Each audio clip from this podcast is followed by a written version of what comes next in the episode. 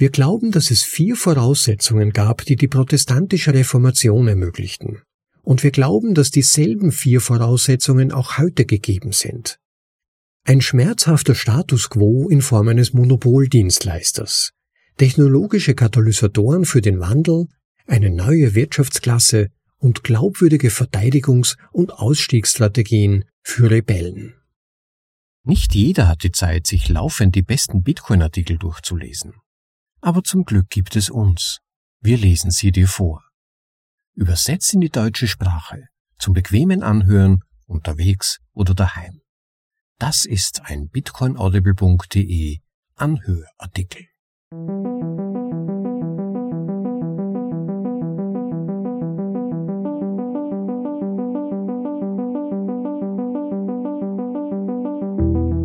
Die Audioversion des Besten im Bitcoin-Space. Für euch vorgelesen zum bequemen Anhören, ob unterwegs oder daheim. Das ist BitcoinAudible.de. Willkommen zur Folge Nummer 127. Herr Tuur Demeester, Autor unseres heute vorgelesenen Artikels, ist nicht nur ein Bitcoin-OG, also ein Original Gangster sozusagen, sondern gibt auch Adamant Research heraus. Das ist ein Report, der nur alle 2 bis 4 Jahre in etwa erscheint und intensiv die aktuelle Nutzung von Bitcoin und relevante Vorgänge im Bitcoin-Bereich untersucht, ebenso wie auch den Bitcoin-Markt. Der Artikel von ihm, den ich euch heute vorlese, wurde weit verbreitet und es ist daher auch überfällig, ihn euch auch einmal in deutscher Sprache vorgelesen zur Verfügung stellen zu können.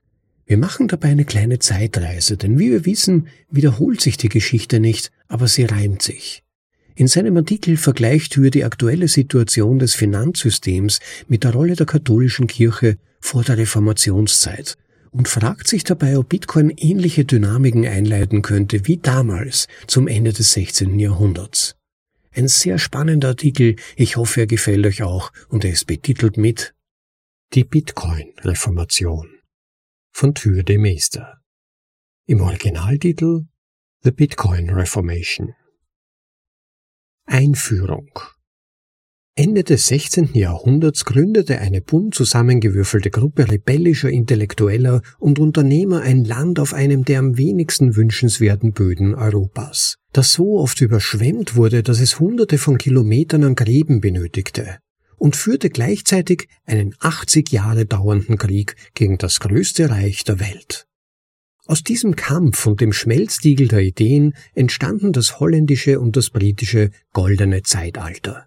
Innovative wirtschaftliche Institutionen, die die Welt veränderten, sowie eines der erfolgreichsten sozioökonomischen Experimente Amerikas, New York City.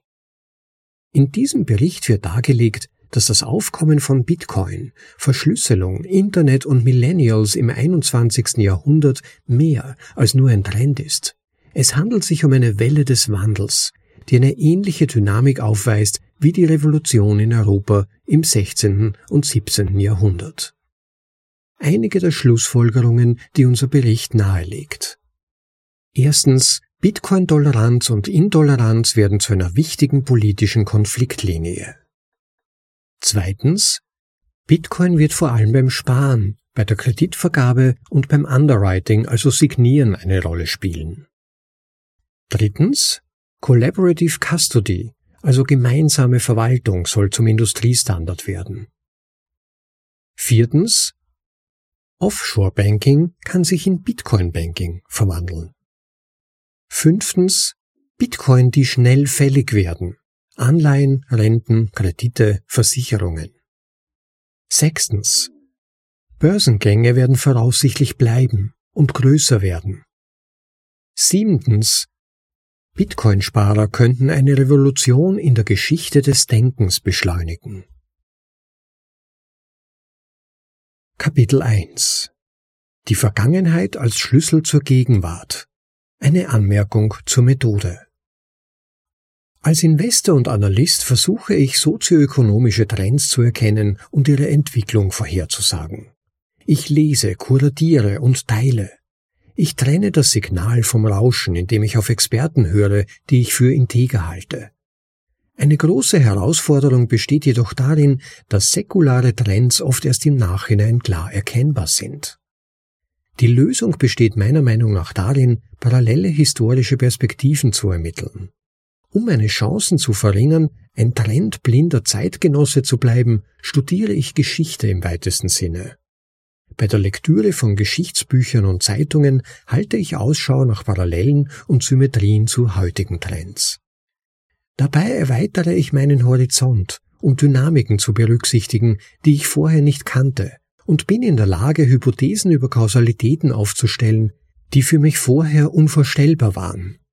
Ich glaube, dass ich dadurch besser in der Lage bin, bestimmten Ergebnissen Wahrscheinlichkeiten zuzuordnen, was es mir wiederum ermöglicht, meine Investitionen und unternehmerischen Bemühungen auf rationalere Weise zu planen. In der Vergangenheit habe ich Parallelen zwischen Bitcoin und der frühen Erdölindustrie, den Kriegen um Suchmaschinen, den Märkten für Domainnamen, dem Wachstum des Peer-to-Peer-File-Sharing und Internetprotokollen gezogen. Aber ich hatte immer wieder das Gefühl, dass ich das Ausmaß der Epoche, in der Bitcoin als Katalysator fungiert, nicht grundlegend erfassen konnte.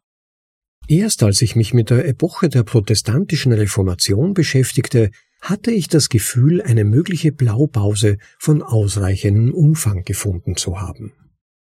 Ich hoffe, dass du beim Lesen dieses Berichts ebenso viel Spaß hast wie ich bei der Recherche.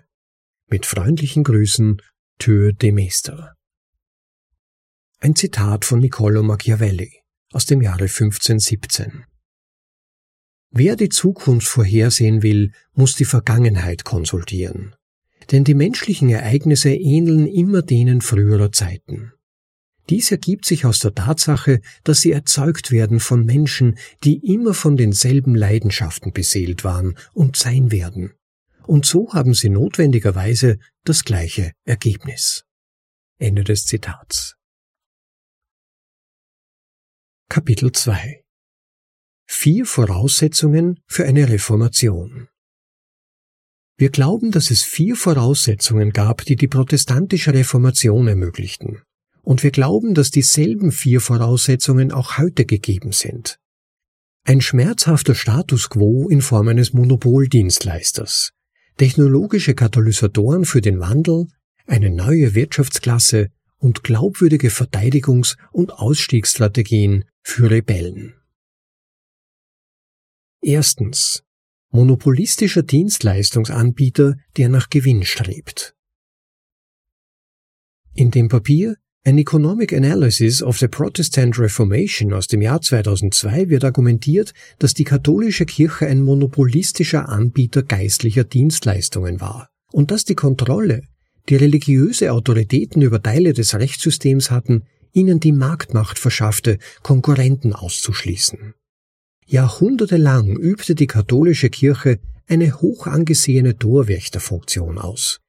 Sie kontrollierte die Schlüssel zum Himmel über die Vergebung der Sünden, die in der Regel von Priestern gewährt wurde. Die Autoren des Papiers argumentierten, dass ein religiöses Monopol, das zu hohe Gebühren erhebt, 2 Formen des Markteintritts riskiert. A.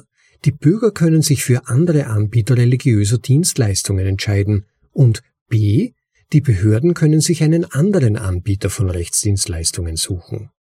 Und genau das ist während der Reformation geschehen.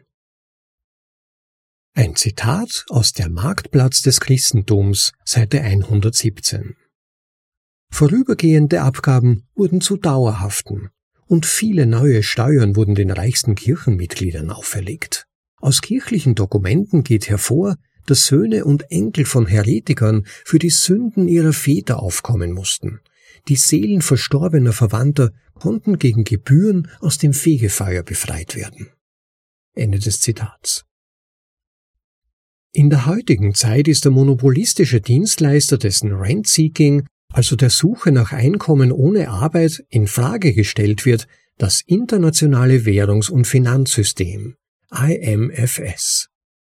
Seit dem Bretton Woods Abkommen von 1944 genießt der US-Dollar das exorbitante Privileg, die Weltreservewährung zu sein. Ähnlich wie die katholische Kirche im 16. Jahrhundert verfügen die Finanzbehörden durch ihre Kontrolle über Teile des Rechtssystems über die Marktmacht, Konkurrenten auszuschließen. Darüber hinaus hat das Fiat abgerechnete Bankensystem eine Gatekeeper-Funktion, bei der es die Schlüssel zum Vermögen und zu den Renten der Weltbevölkerung kontrolliert. Im aktuellen Umfeld der quantitativen Lockerung, Quantitative Easing, der Negativzinsen und der Währungskriege, erhebt das Bankenmonopol wohl zu hohe Preise für seine Dienstleistungen. Die Kunden zahlen die Inflationssteuer, was bedeutet, dass es zwei Formen des Markteintritts riskiert. A. Die Bürger könnten sich für andere Anbieter von Finanzdienstleistungen entscheiden. Und B. Die Behörden könnten sich einen anderen Anbieter von Finanzdienstleistungen suchen. Mit anderen Worten, bei einer weiteren Verbreitung könnten wir erleben, dass politische Instanzen Bitcoin als vollwertiges Geld für alle rechtlichen Zwecke akzeptieren. Zweitens. Technologische Revolution – Katalysator für den Wandel. Im 16. Jahrhundert setzen sich mehrere weltverändernde Erfindungen durch. Die Druckerpresse senkte die Kosten für ein Buch von einem Jahr Arbeit auf den Preis eines Huhns. Die doppelte Buchführung beschleunigte den internationalen Handel. Verbesserungen bei Kompass und Sanduhr ermöglichten die Rückkehr aus unkartierten Gebieten, was die Erforschung der Welt ermöglichte. Und der Boom in der wissenschaftlichen Forschung führte zur Entwicklung weiterer Erfindungen. Im späten 20. und frühen 21. Jahrhundert haben mehrere Erfindungen zu einer digitalen Revolution geführt. Telekommunikation und E-Mail ermöglichen das Arbeiten aus der Ferne. Die Kommerzialisierung von Computern und Datenspeichern senkt die Infrastrukturkosten massiv, wodurch die Anlaufkosten sinken. Open-Source-Software bietet Unternehmen robuste und kostenlose Bauwerkzeuge. Die Kryptographie eröffnet eine Reihe von Verteidigungstechnologien für erlaubnisfreie Sicherheitslösungen. Und soziale Medien ermöglichen eine schnelle und unbürokratische Verbreitung von Informationen. Drittens. Neue Wirtschaftsklasse.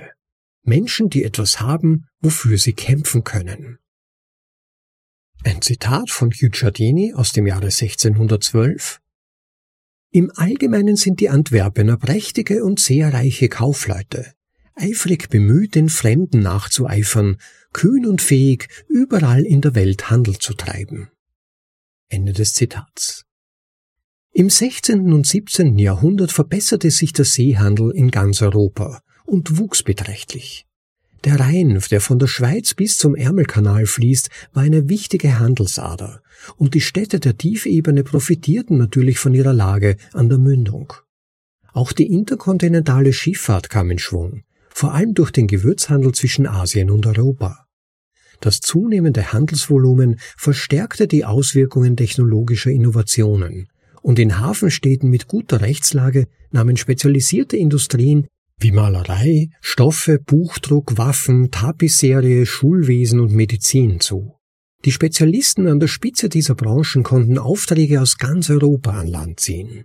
Infolge des zunehmenden Handels, der technologischen Innovation und der intensiven Spezialisierung stieg der Gesamtwohlstand und der relative Anteil der Landwirtschaft an der Wirtschaft sank, was den Reichtum der Grundherren und Kirchen zugunsten der neuen Kaufmannsschicht schwächte.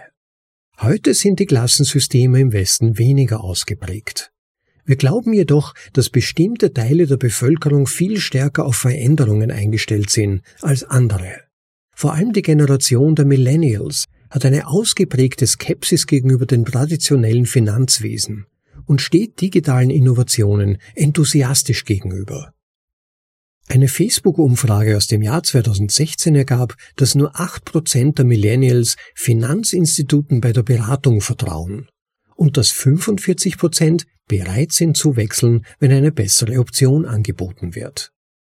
Darüber hinaus legt eine Umfrage des Transamerica Center for Retirement Services nahe, dass 76% der Millennials glauben, dass unsere Generation es im Vergleich zur Generation meiner Eltern viel schwerer haben wird, soziale Sicherheit zu erreichen.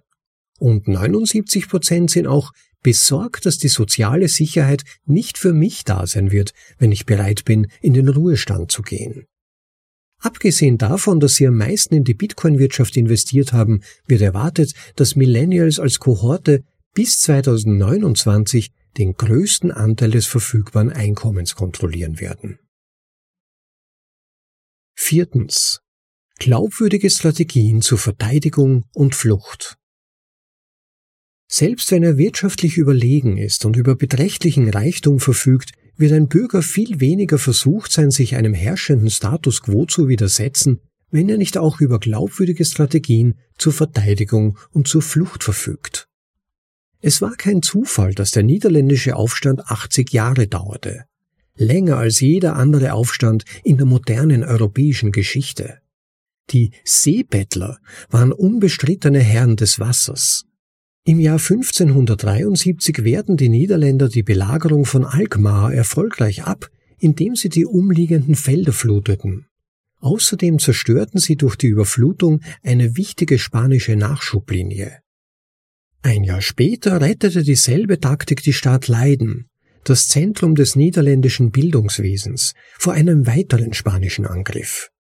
Der westliche Kern der niederländischen Republik wurde durch eine Wasserlinie geschützt, eine Reihe befestigter Dörfer, die nahe genug beieinander lagen, um eine optische Kommunikation zu ermöglichen, und umliegende Ländereien, die innerhalb weniger Stunden überflutet werden konnten. Und dank des einfachen Zugangs zur Nordsee und der großen Flotte gab es als Ausweichmöglichkeiten die Auswanderung auf die britischen Inseln oder, wie im 17. Jahrhundert, in die neue Welt zu gehen. Ein Zitat des spanischen Kommandanten Don Luis de Requesens aus dem Jahre 1574. Wenn die Eroberung der anderen Städte so viel Zeit in Anspruch nimmt wie die, die wir bereits unterworfen haben, dann gibt es weder Zeit noch Geld genug auf der Welt, um die 24 Städte zu überwältigen, die in Holland rebellieren. Ende des Zitats. Im 21. Jahrhundert steht Menschen, die den wirtschaftlichen Status quo in Frage stellen, ein technologisches Verteidigungssystem zur Verfügung, das die Privatsphäre schützen und vor Beschlagnahmung von Vermögenswerten bewahren kann. Kryptographie. Verschlüsselung ist heute sehr weit verbreitet. So stieg beispielsweise die Anwendung von HTTPS im Internet von 13% im Jahr 2014 auf 77% im Jahr 2018. Die Verschlüsselung verfehlt jedoch den Zweck der Privatsphäre, wenn der Dienstanbieter hintergangen werden kann. Wir beobachten daher ein zunehmendes Interesse an digitaler Selbstbestimmung, wobei Millennials Bitcoin annehmen und Interesse an Projekten wie VPN, Blockstack, WLAN-Mesh-Netzwerken, Tor, Signal, Purism, U2F, PGP und so weiter zeigen. Ein Zitat von Olin Grubbe, 1995. Die Kryptologie ist die Zukunft der Privatsphäre und damit auch die Zukunft des Geldes und die Zukunft der Banken und Finanzen. Vor die Wahl gestellt zwischen einem Geldsystem, das eine detaillierte elektronische Spur aller finanziellen Aktivitäten hinterlässt, und einem parallelen System, das Anonymität und Privatsphäre gewährleistet, werden sich die Menschen für Letzteres entscheiden. Mehr noch, sie werden Letzteres verlangen. Ende des Zitats. Ein weiteres Zitat von PEW Research aus dem Jahre 2018. Der neue Grenzwert für die Millennials mit Geburtsjahr ab 1996 ist wichtig, weil er auf eine Generation hinweist, die alt genug ist, um den 11. September erlebt und verstanden zu haben.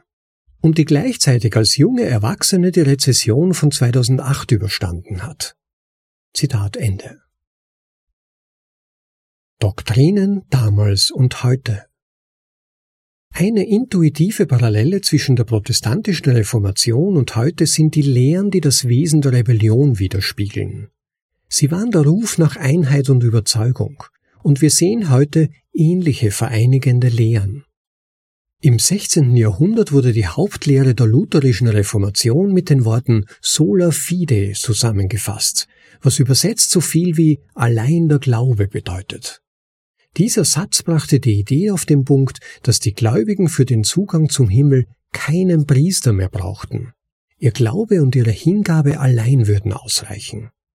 Eine weitere gängige Forderung der Reformation war sola scriptura oder allein durch die Schrift, was die Ablehnung jeder anderen ursprünglichen unfehlbaren Autorität als der Bibel bedeutete. Im Bitcoin-Bereich gibt es heute einige Schlachtrufe, die als Meme abgetan werden. Unserer Ansicht nach spiegeln sie eine rebellische Essenz wider, die eine moderne Reformation einläuten könnte. Ein erster ist Vires in Numeris, was für Stärke in Zahlen steht. Der Geist dieses Credos wurde von Tyler Winklevoss in einer oft zitierten Zeile zusammengefasst. Wir haben uns dafür entschieden, unser Geld und unseren Glauben in ein mathematisches System zu investieren, das frei von Politik und menschlichen Fehlern ist. Ein weiteres Motto der Bitcoiner ist Don't Trust, Verify. Diesen Satz gibt es seit den 1990er Jahren und er ist möglicherweise eine Abwandlung von Ronald Reagans Vertraue, aber überprüfe. Er ermutigt die Nutzer, die Integrität neuer Open-Source-Software und im Fall von Bitcoin die Gültigkeit von Transaktionen auf der Blockchain unabhängig zu überprüfen. In einem Forenbeitrag aus dem Jahr 2013 entstand das Wort HODL, das sich nun auf die Verpflichtung bezieht, seinen Vorrat an Bitcoin unabhängig von der Volatilität zu behalten. Schließlich gibt es noch das Mantra Not Your Keys, Not Your Bitcoin, das sich auf das mangelnde Vertrauen in Drittverwahrer bezieht. Ein Zitat von Nick Sabo aus dem Jahr 2019. Die Idee, eine unabhängige Währung zu haben und nicht nur mehr private oder zensurresistente Zahlungen für bestehende Währungen, existierte weder unter Cypherpunks noch unter akademischen Kryptographen, bis libertäre Futuristen sie einführten. Ende des Zitats. Kapitel 3 Finanzwirtschaft während einer Reformation. In der Reformation entstand eine neue kulturelle und wirtschaftliche Klasse, die versuchte, sich in einem dynamischen, unbeständigen und feindlichen Umfeld zu behaupten. Es handelte sich um ein Netzwerk eigenwilliger wirtschaftlicher Akteure, die sich stark für ihre Sache einsetzten, von traditionellen Geschäftspraktiken abgeschnitten waren und über äußerst wirksame Verteidigungsmittel verfügten. Angetrieben von einer heftigen Nachfrage nach mehr finanzieller Sicherheit, führte dies zu einer Reihe von Innovationen und säkularen Trends. Im Folgenden erörtern wir einige Merkmale der niederländischen Finanzwirtschaft des 16. Jahrhunderts und leiten daraus einige wahrscheinliche parallele Trends ab, die sich im Bitcoin-Bereich nachhaltig entwickeln könnten. Einlagengeschäft. Volle Reserve, strenge Protokolle. Im Jahr 1609 gründeten Kaufleute und städtische Beamte in den Niederlanden gemeinsam die Amsterdamer Wisselbank, AWB. Sie diente zwei Hauptzwecken. Erstens bewachte sie die Gold- und Silberschätze, die die vielen hundert Handelsflüchtlinge aus den südlichen Niederlanden und anderen Gebieten mit sich führten. Zweitens sollte sie international vertrauenswürdiges, auf Gulden lautendes Bankgeld und Wechsel ausgeben. Das Sicherheitsniveau der AWB war zu dieser Zeit weltweit einzigartig. Sie befand sich in Amsterdam, einer Stadt, die durch die niederländische Wasserlinie geschützt war, die einen über 50 Meilen langen Graben bildete. Der Tresorraum und die Geschäftsräume der Bank befanden sich am zentralsten und sichtbarsten Ort der Stadt, im Rathaus. Die Organisationsstruktur der Bank spiegelte das Bestreben wider, ihren treuhänderischen Pflichten kompromisslos nachzukommen. Die AWB zählte 4 Kommissare und es war verboten, die Geschäftsstelle allein zu besetzen. Die Kommissare beaufsichtigten 4 Buchhalter, 4 Gegenbuchhalter, 3 Konkursverwalter und einen Edelmetallprüfer. Um Betrug vorzubeugen, war jeder Buchhalter nur für eine bestimmte Aufgabe zuständig. Die Handelsgesellschaft VOC, die wohl mächtigste Wirtschaftseinheit ihrer Zeit, war Kontoinhaber der AWB und leistete Zahlungen nur über die Wisselbank. Trotz einer eher mäßigen Erfolgsbilanz als Vollreservebank war der Ruf der AWB im 17. Jahrhundert beispiellos und ihre Stabilität und Zuverlässigkeit spielten eine Schlüsselrolle für den Wohlstand der niederländischen Republik. Noch 1820 lobte Adam Smith in The Wealth of Nations, der Reichtum der Nationen, das Geld der Wisselbank für seine intrinsische Überlegenheit gegenüber der Währung. Die AWB war nicht billig. Sie erhob eine jährliche Lagergebühr von 1% für Goldmünzen sowie Eröffnungsgebühren, Transaktionsgebühren und eine Abhebungsgebühr von 1,5%. Insgesamt waren die Vorteile des AWB-Bankgeldes so groß, dass die Banknoten mit einem Aufschlag gegenüber dem Gold und den physischen Münzen, die sie besicherten, gehandelt wurden. Zitat aus einer Petition aus dem 17. Jahrhundert an Oliver Cromwell. Es ist kein Wunder, dass diese Holländer vor uns gedeihen. Ihre Staatsmänner sind alle Kaufleute. Sie sind in fremden Ländern gereist, sie verstehen den Lauf des Handels und sie tun alles, um seine Interessen zu fördern. Ende des Zitats. In der Bitcoin-Community erwarten wir als Reaktion auf die kulturelle Abneigung gegenüber vertrauenswürdigen Dritten das hohe Diebstahl- und Verlustrisiko und die langfristige regulatorische Unsicherheit eine zunehmende Akzeptanz von hochsicheren, vertrauensminimierten Bitcoin-Einzahlungslösungen. Die vertrauenswürdigsten Lösungen sind diejenigen, bei denen Diebstahl oder Betrug durch das Design extrem erschwert wird. Mit dem Einsatz von Verzögerungsmechanismen und der programmierbaren Verschachtelung von Unterschriftsberechtigungen sehen wir den Beginn einer überzeugenden und robusten Verwahrungslösung für Bitcoin, die ein bisher unerreichtes Maß an Sicherheit bieten kann.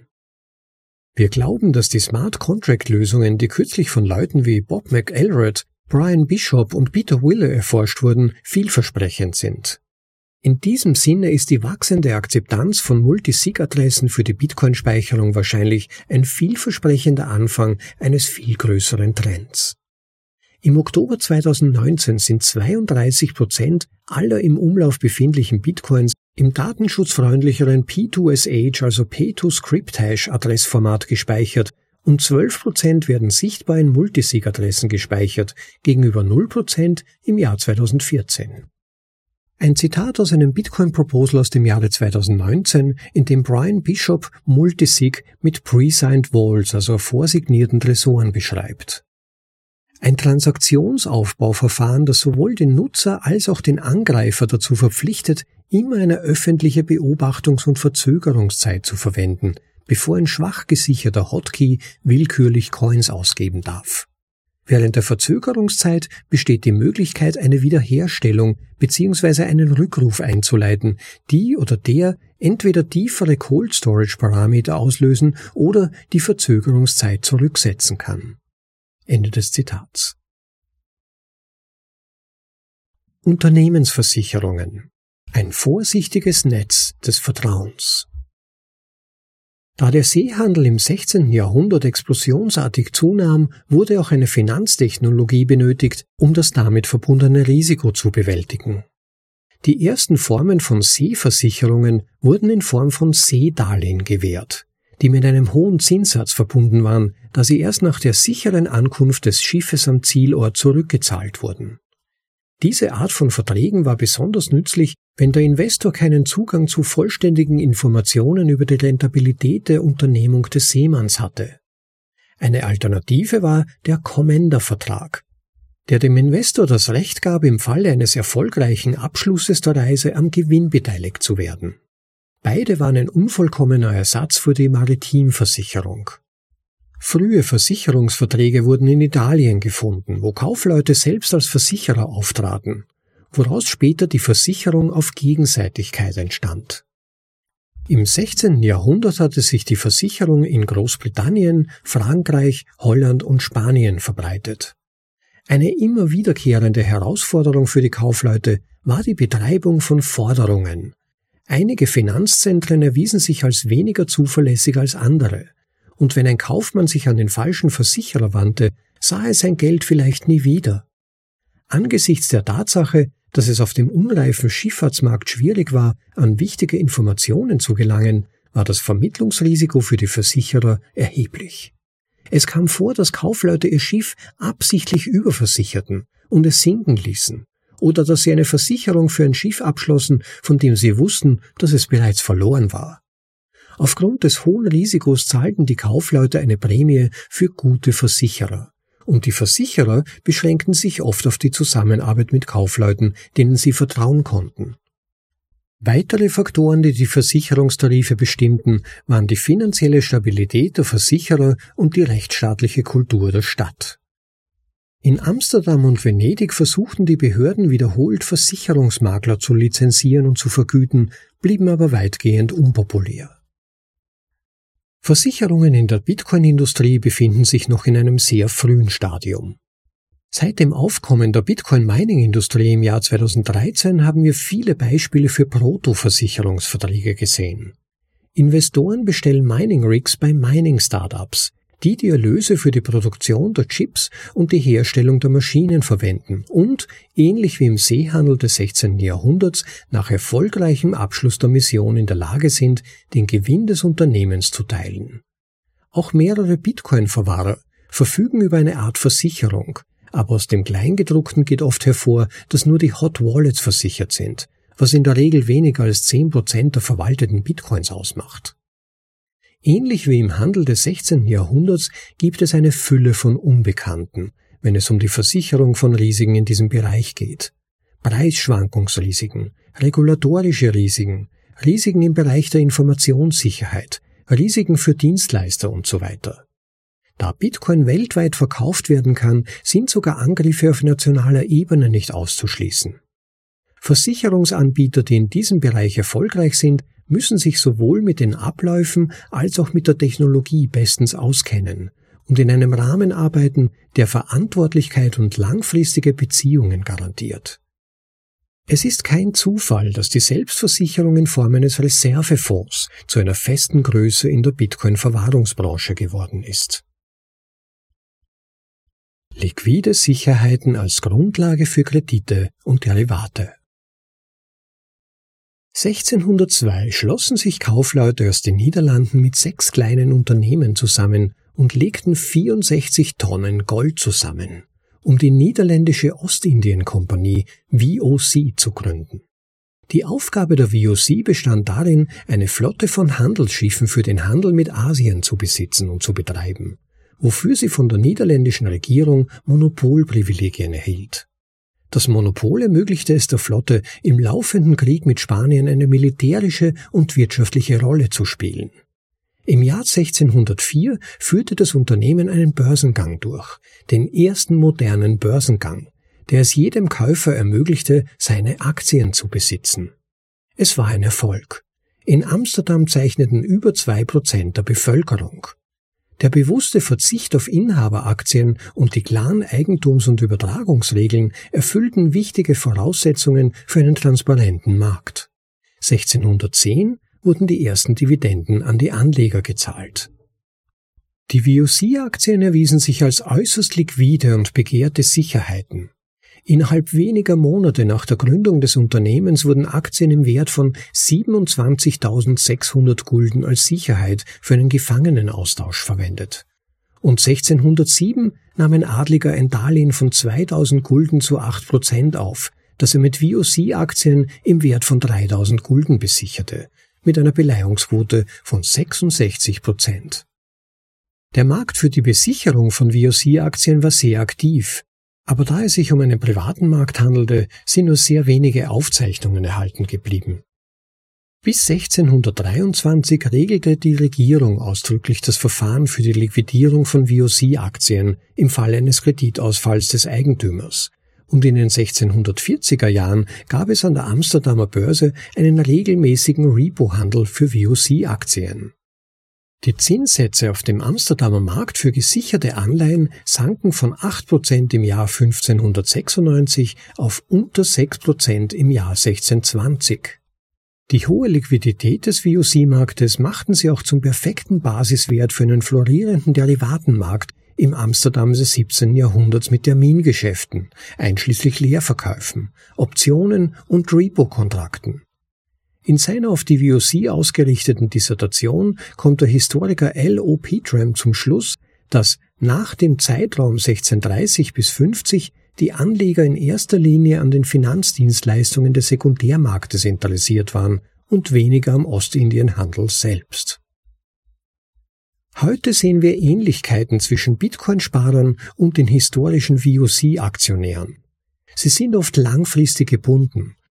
Sie haben eine relativ hohe Konzentration ihres Vermögens in dem Vermögenswert. Sie verkaufen ihn nicht gerne, da dies Kapitalertragssteuern auslöst, und als Millennials haben sie Ambitionen, weitere Investitionen zu tätigen. Wir gehen davon aus, dass die Verwendung von Bitcoin als Kreditsicherheit in Zukunft immer weiter verbreitet sein wird. Wir sind auch optimistisch, was die Bitcoin-Derivate-Märkte angeht, da sie es den Unternehmen ermöglichen, ihre Risikomanagementstrategie genau anzupassen, während sie ein nachhaltiges Wachstum in der Bitcoin-Branche anstreben. Unsere Hypothese ist, dass die Sektoren, in denen sich die Preisvolatilität am stärksten auf eine Wirtschaft auswirkt, die größten Derivatemärkte entwickeln werden. VOC-Aktien im Amsterdam des 16. Jahrhunderts, Landwirtschaft und Edelmetall im Jahr 1980, Zinssätze heute und morgen vielleicht Bitcoin. Zugang zu Kapital in einer deflationären Welt. Leibrenten sind Verträge, die zu einem festen Preis verkauft werden und den Emittenten das Recht auf regelmäßige Zahlungen einräumen, solange er lebt. Sie wurden ab dem 14. Jahrhundert häufig als Kreditsubstitut verwendet, da sie nicht gegen das Wucherverbot der katholischen Kirche verstießen. Ab dem 16. Jahrhundert garantierte das Gesetz in der Regel, dass ewige Renten durch Rückzahlung des Kapitals gekündigt werden konnten. Leibrentenverträge wurden häufig zur Finanzierung kapitalintensiver Unternehmen mit relativ geringem Risikoprofil verwendet. Unternehmen, landwirtschaftliche Betriebe und lokale Regierungen. In den Lowlands des 14. Jahrhunderts bildeten sich zwei ökologische Profile heraus. In der Küstenregion mit ihren sandigen Böden, die regelmäßig von Überschwemmungen heimgesucht wurden, verschuldeten sich viele Grundbesitzer bis hin zur Enteignung. Im stabileren Landesinneren Flanderns wurden Annuitätenkredite zur Beschleunigung der Geschäftsentwicklung, meist zur Erschließung von Immobilien, genutzt, während ältere Einwohner die Verträge als eine Art Alterseinkommen kauften. Annuitäten konnten an Dritte übertragen werden und wurden so zu einem beliebten Finanzinstrument der städtischen Bevölkerung. Mit dem Aufschwung der niederländischen Revolte und dem Anstieg der Einnahmen aus dem Seehandel wurde der Schutz der Städte und ihrer Bürger immer wichtiger, und die Städte beschafften sich Kapital durch die Ausgabe von Leibrenten. Ein wichtiger Grund, warum Rentenversicherungen so viel früher beliebt waren als Lebensversicherungen auf Gegenseitigkeit, die erst im 18. Jahrhundert in England aufkamen, war, dass sie ein viel größeres Vertrauen in das Unternehmen erfordern, das die Police ausstellt. Der Versicherte muss ihnen buchstäblich aus dem Jenseits vertrauen, und es gibt keine Sicherheiten, die zurückverlangt werden können. Möglicherweise gab es auch eine kulturelle Komponente. Die Kunden fühlten sich wohler dabei, auf ein langes Leben zu setzen, via Rentenversicherung, als auf ein kürzeres Leben, via Lebensversicherung. Die Kreditvergabe in Bitcoin hat erst vor kurzem ihr 10-jähriges Bestehen hinter sich gebracht und ist in vollem Gange. Genesis Capital hat Berichten zufolge seit dem Start im März 2018 Bitcoin-Darlehen im Wert von über 2 Milliarden US-Dollar generiert. Wir sehen eine Nachfrage von Hedgefonds, Unternehmen mit Bitcoin-Beständen und einzelnen Händlern. Wir sehen eine Parallele zwischen historischen Annuitäten, die von niederländischen Städten ausgegeben wurden, und den heutigen IEO-Tokens, was für Initial Exchange Offering steht. Der Exchange Bitfinex hat beispielsweise einen IEO-Token namens LEO geschaffen, um den Markt in einer rechtlich schwierigen Zeit für Liquidität anzuzapfen und das mit Tether verbundene Liquiditätsproblem zu entschärfen. Durch ein unbefristetes Angebot zum Rückkauf von LEO-Tokens zum Marktwert hat dieser Token annuitätenähnliche Eigenschaften. Andere Offshore-Exchanges haben dasselbe getan. Binance hat mit Binance-Coin ein Angebot geschaffen, Huobi hat Huobi-Token eingeführt und FTX hat FTX-Token. Bitcoin-Börsen haben oft einen treuen Kundenstamm, der in gewissem Maße von ihren Dienstleistungen abhängt. Und diese Token ermöglichen es ihnen, dieses Vertrauen anzuzapfen, indem sie sich im Grunde von der Öffentlichkeit leihen. In Analogie zu den umkämpften niederländischen Städten und den einkommenshungrigen Händlern erwarten wir eine anhaltende Popularität dieser rentenähnlichen Angebote unter Offshore-Bitcoin-Börsen. Und Kryptos handeln Millennials. Tatsächlich sind sie die ersten Beispiele für Proto-Lebensversicherungsprodukte auf dem Bitcoin-Marktplatz. Mit der Zeit erwarten wir das Aufkommen von Lebensversicherungsgesellschaften auf Gegenseitigkeit, die der stark geschwächten traditionellen Lebensversicherungsbranche neues Leben einhauchen könnten. Studien haben wiederholt gezeigt, dass die Inflation die Nachfrage nach Lebensversicherungen im Laufe der Zeit dämpft. Wenn also umgekehrt Bitcoin als Hartgeld weit verbreitet wird, ist es logisch, dass Lebensversicherungsprodukte wieder sehr beliebt werden. Kapitel 4 – Schlussfolgerung. Ein Zitat von Paul Graham, Gründer der App Y Combinator vom August 2019. Wenn das Potenzial eines Startups proportional zur Größe mal der Inkompetenz seiner Konkurrenten ist, dann wäre das vielversprechendste Startup von allen Startups dasjenige, das mit nationalen Regierungen konkurriert. Es ist nicht unmöglich. Das ist es, was Kryptowährungen tun. Ende des Zitats. Der Risikokapitalgeber Eric Weinstein vertrat kürzlich die Ansicht, dass Sprichwort „gute Ideen schlagen schlechte Ideen“ falsch ist und dass die korrekte Formulierung eher lautet „fitte Ideen schlagen unpassende Ideen“. Er vertritt den darwinistischen Standpunkt, dass eine Idee, ähnlich wie die Überlebenschancen von Tierarten, nur dann gedeihen kann, wenn die Umstände genau dafür reif sind. Und in der Tat zeigt die Geschichte, dass die Qualität einer Idee allein nicht ausreicht, damit sie sich gesellschaftlich durchsetzen kann. Eine funktionierende Dampfmaschine wurde von Hero von Alexandria im 1. Jahrhundert vor Christus beschrieben, und doch wurde sie erst 1600 Jahre später kommerziell genutzt. Der Buchdruck mit beweglichen Lettern existierte bereits vor Gutenbergs Maschine, im Korea des 14. Jahrhunderts, und führte dort dennoch nicht zu einer Revolution. Und Jahrhunderte vor Kolumbus und Hudson waren die Wikinger bereits in Amerika gelandet. Mit anderen Worten, oft sind die Umstände so, dass sich eine hochwirksame Idee einfach nicht durchsetzen kann. Aber hin und wieder fügt sich das Puzzle der Umstände auf besondere Weise zusammen und schafft einen fruchtbaren Boden für viele Ideen, die gleichzeitig angenommen werden, und ermöglicht ein Spektakel von Kettenreaktionen, das die Gesellschaft tiefgreifend umgestaltet. Die protestantische Reformation war eine solche Zeit. Ideen keimten auf, Rebellion brach aus, Wunden heilten, und eine Generation radikaler Unternehmer brachte eine beispiellose Reihe grundlegender wirtschaftlicher und finanzieller Innovationen hervor. Dies geschah vor 500 Jahren, und es könnte sich wiederholen. Heute beobachten wir, dass weite Teile der Gesellschaft, insbesondere die Generation der Millennials, dem Interventionismus der Zentralbanken zunehmend kritisch gegenüberstehen. Gleichzeitig entwickeln Technologen in immer schnellerem Tempo eine Reihe von Instrumenten, die eine Umwälzung des wirtschaftlichen Status quo ermöglichen. In einem Jahrzehnt wird die Generation der Millennials voraussichtlich das höchste Einkommen aller Generationen haben. Und diese technisch versierte Generation nach 9/11 verfügt über Verschlüsselung als Verteidigungstechnologie. In der Zwischenzeit reift das Bitcoin-Ökosystem in allen Aspekten seiner Wirtschaft, insbesondere im Einlagengeschäft, bei Versicherungen, Krediten und Derivaten sowie bei frühen Formen der Lebensversicherung. Wenn dieser Prozess anhält, könnte die Bitcoin-Protokoll-Suite zu einem globalen Kraftpaket und einer potenziellen Alternative zum IMFS werden. Bist du bereit für die Bitcoin-Reformation?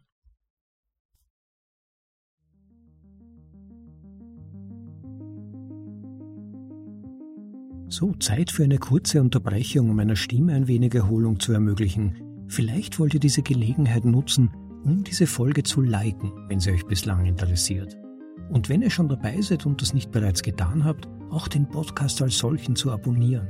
In den meisten Apps funktioniert das mit dem Subscribe-Button bzw. dem Abonnieren-Button. Dann geht ihr kein Risiko ein, eine Folge, die euch interessieren könnte, zu verpassen. Also bitte jetzt den Like-Button klicken, das würde uns freuen, und danach auf Abonnieren klicken, wenn ihr keine Folge verpassen wollt. Anhang. Eine kurze Chronologie der protestantischen Reformation mit Schwerpunkt auf den Niederlanden. Kapitel 1. Früher Widerstand. 1511 veröffentlicht Erasmus von Rotterdam das äußerst populäre Lob der Torheit, eine kühne Satire auf die katholische Kirche. 6 Jahre später, 1517, geht Martin Luther mit seinen 95 Thesen an die Öffentlichkeit, einer vernichtenden Kritik an den Rentenpraktiken der katholischen Kirche. Innerhalb weniger Monate kursieren Tausende von Kopien in ganz Europa. Als Reaktion auf diese vermeintliche Ketzerei gegen den Katholizismus finden 1521 die ersten Bücherverbrennungen statt. 1522 richtet König Karl V. in den Niederlanden die Inquisition zur Verfolgung von Ketzern ein. 1523 kommt es zu den ersten Hinrichtungen von Ketzern durch das Feuer. 1535 verurteilt Karl V. alle Ketzer zum Tode und 1539 lässt er die Steuerrevolte gegen ihn in Gent niederschlagen. In dieser Zeit ist keine soziale Schicht frei von der Politik der Unterdrückung. Selbst der gläubische flämische Katholik Gerardus Mercator, der für seine Weltkarte von 1569 berühmte Kartograf, wird 1543 von der Inquisition verfolgt und verbringt 7 Monate im Gefängnis, bis er aus Mangel an Beweisen freigelassen wird.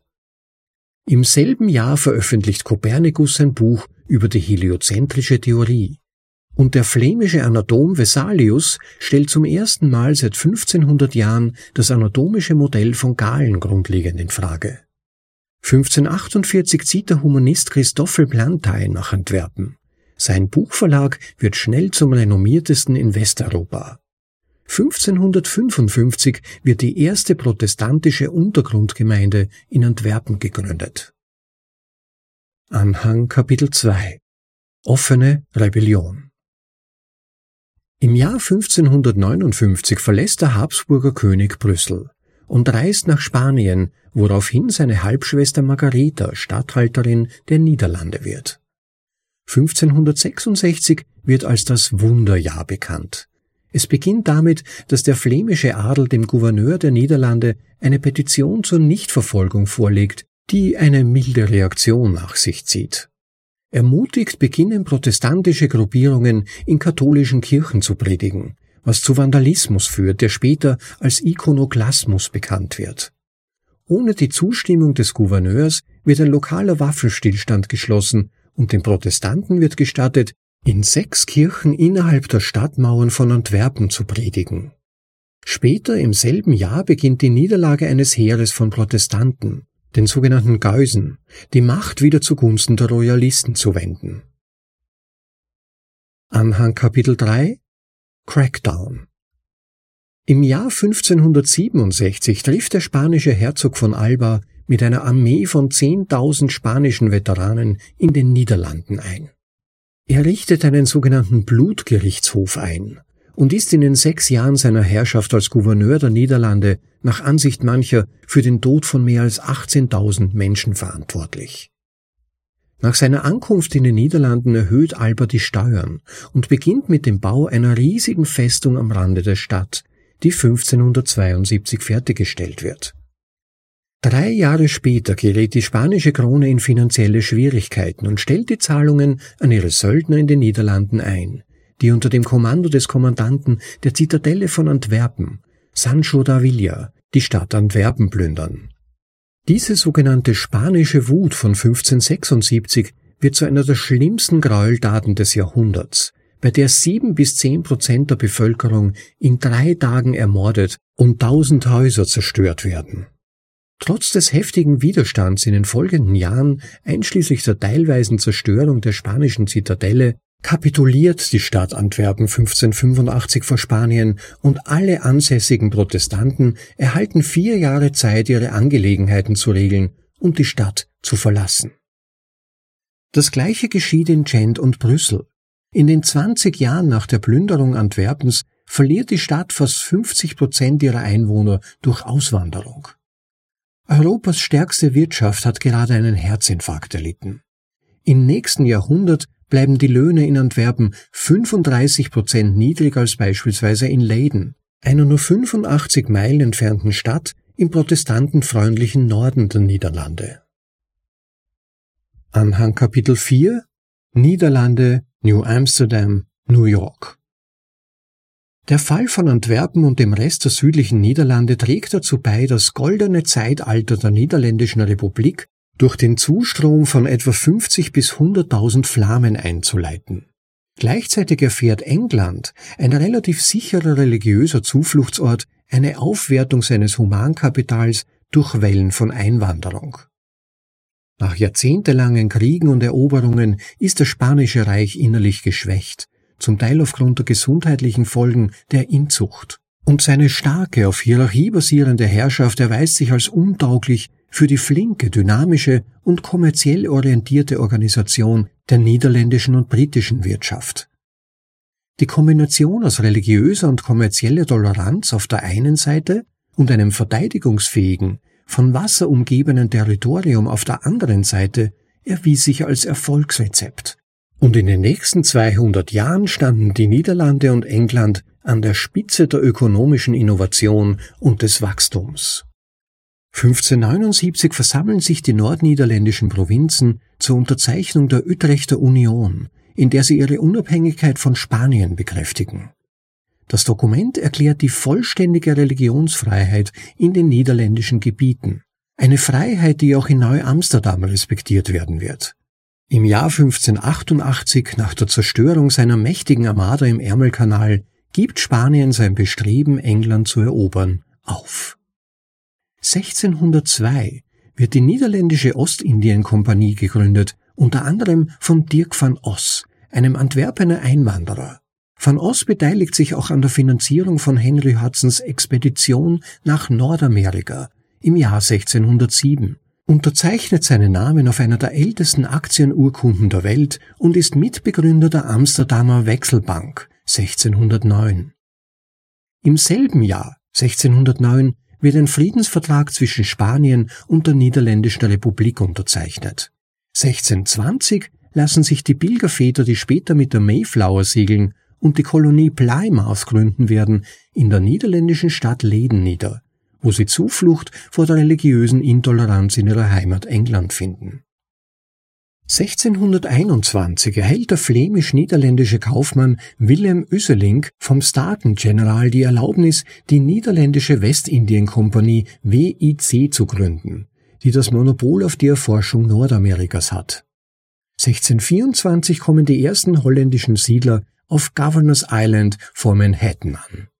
1626 erwirbt der Wallone Peter Minuit die Insel Manhattan von den amerikanischen Lenape-Indianern und macht sie zur Hauptstadt von Neu-Niederlande, die damals noch ein reines Handelsunternehmen ist.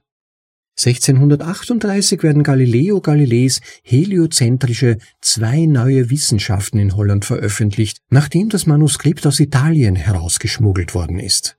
1643 schätzt Isaac Jogues die Einwohnerzahl Manhattans auf 500 und die Zahl der dort gesprochenen Sprachen auf 18.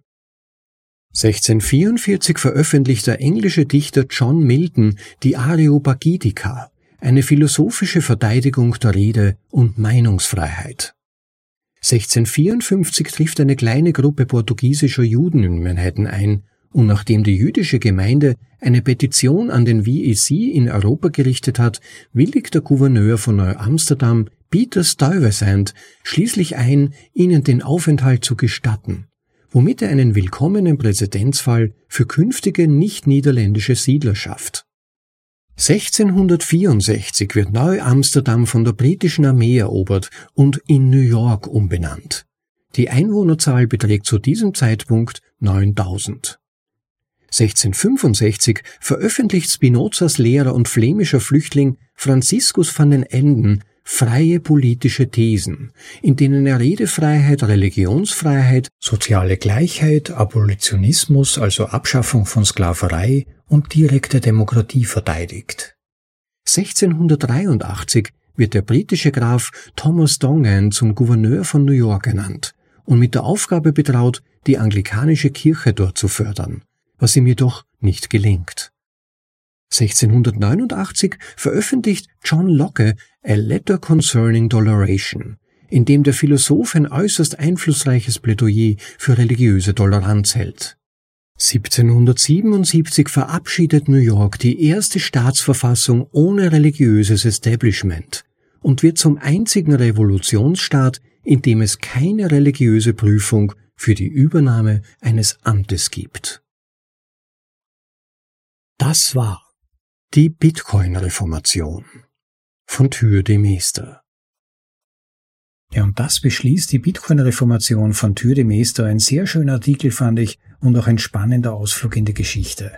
An einigen Stellen habe ich dann doch unwillkürlich ein bisschen das Gesicht verziehen müssen, da einige von Tuurs Einschätzungen und Prognosen zwar sichtlich gut gemeint und optimistisch waren, aber dem Realitätscheck nicht standhielten. Das ist oft leider das Schicksal von manchen Artikeln, wenn man sie dann einige Jahre später liest, dass sich dann halt manche Prognosen, die versucht wurden, wenn das Autoren gemacht haben, halt doch nicht der Realität standhalten. Und das ist auch bei diesem Artikel an einigen Stellen passiert. Man muss aber fairerweise auch einbeziehen, dass der Text vor Covid geschrieben wurde. Und das war natürlich schon eine signifikante Bruchlinie, die keinen Stein auf dem anderen gelassen hat in bestimmten Bereichen unserer Gesellschaft, aber natürlich auch der Finanzwelt.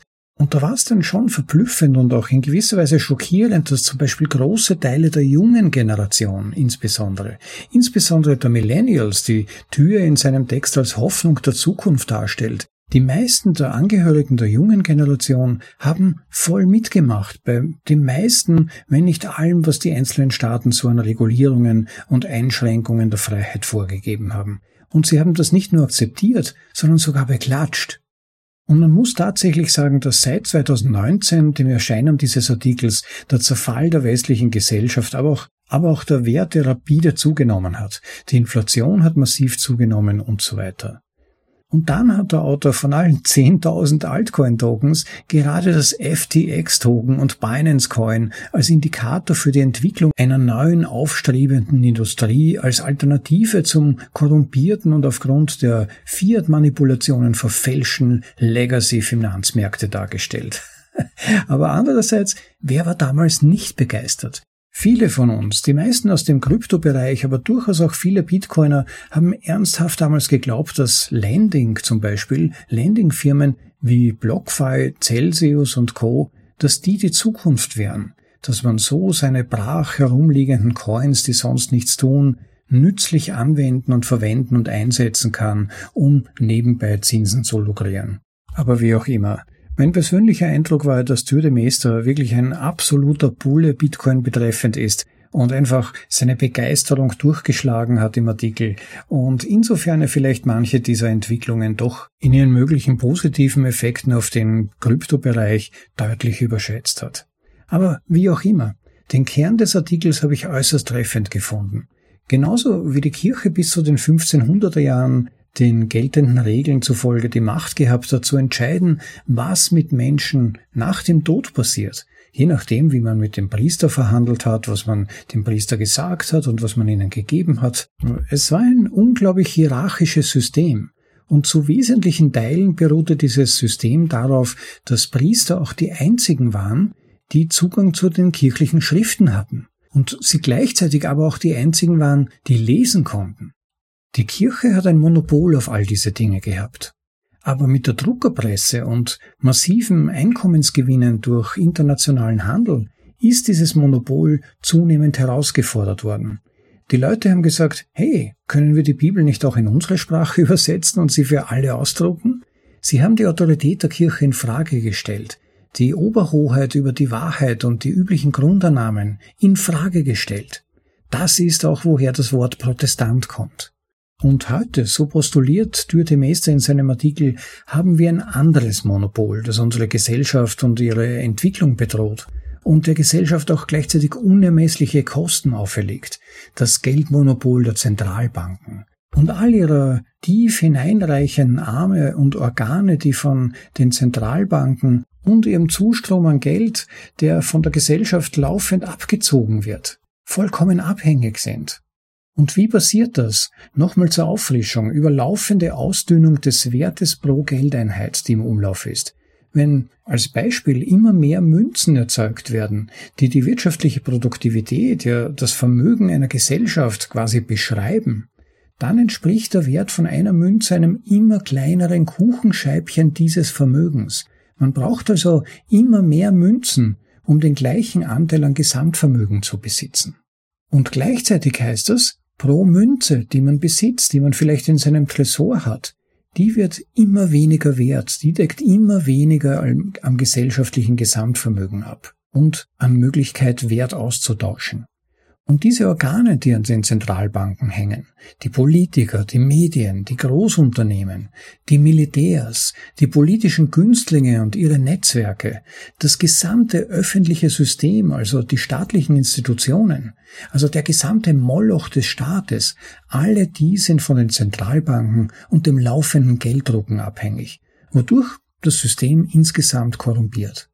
Und diese Institutionen entscheiden aber auch gleichzeitig über unsere finanzielle Situation. Sie entscheiden, wann Herr Müller in Ruhestand treten kann und wie viel Geld er dann hält. Und Bitcoin fordert das heraus. So nämlich wie früher, dass die kleinen Bürger mit der Druckerpresse und einem unnachgiebigen Freiheitswillen gegen die Mächtigen getan haben, so gibt uns Kryptographie heute die Möglichkeit. Übrigens gibt es einen wunderbaren Artikel von Eric Hasen, den ich erst vor wenigen Tagen vorgelesen habe, Vorlesung Nummer 125 war das, Kryptographie, Wahrheit und Macht. Das solltet ihr euch unbedingt anhören, da geht es um genau dieses Thema. Wonach uns Kryptographie heute die Möglichkeit gibt, die Machtverhältnisse zu verändern. Dabei wird die Religion der Menschen, wenn man so will, der Glaube an das Geldsystem herausgefordert. Und das geht so tief, das erklärt vielleicht auch diese starken Zyklen von Bitcoin. Weil Menschen es vielleicht noch nicht für möglich halten und das Vertrauen in Bitcoin als diese Lösungsoption, diesen Ausweg, noch nicht tief genug verankert sind. Bitcoin ist altersmäßig heute gerade mal ein Teenager. Und wer würde von einem Teenager schon einen Volksaufstand, einen Umschwung des Systems erwarten? Niemand.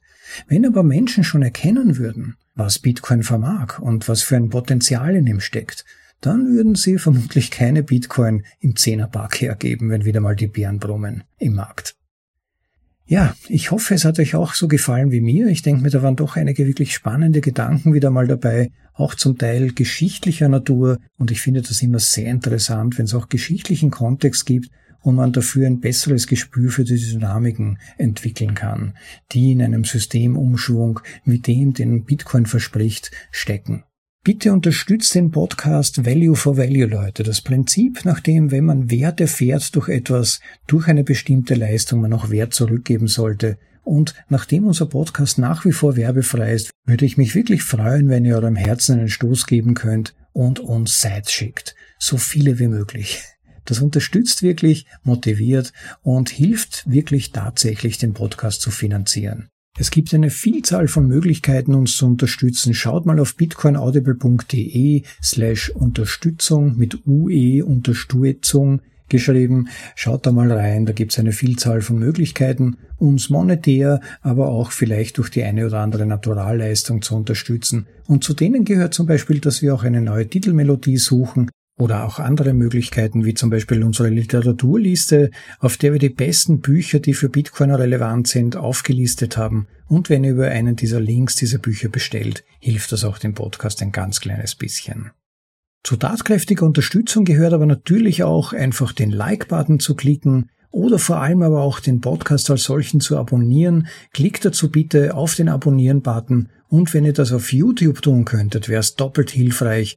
Dort uns bitte unbedingt abonnieren, wenn ihr das nicht schon getan habt, und natürlich auch das Glockensymbol nicht vergessen. Ja, und wem beim Zuhören Gedanken gekommen sind, die ihr teilen wolltet, dann hinterlasst sie doch bitte. Hinterlasst sie auf YouTube oder direkt auf unserer Website bitcoinaudible.de. Ich freue mich immer wieder, wenn ich Anregungen, aber auch Kommentare, nachdenkliche Gedanken und so weiter höre.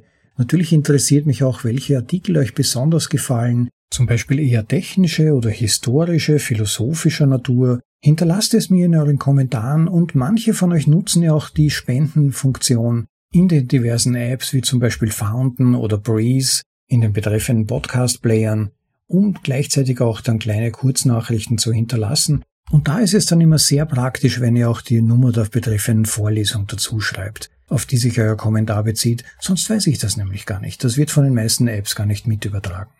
Und wem auch die kleine Bitte, bitte empfehlt den Podcast weiter. Auf allen möglichen Plattformen. Ich bin ja nur auf manchen unterwegs, viele von euch auch auf ganz anderen. Empfehlt den Podcast bitte weiter. Er soll bekannter werden, damit auch andere Leute, vor allem Leute, die sich noch nicht so viel mit Bitcoin befasst haben, ihr Wissen vertiefen können und die besten Inhalte aus dem Bitcoin-Space, sogar in deutscher Sprache, bequem vorgelesen zu bekommen.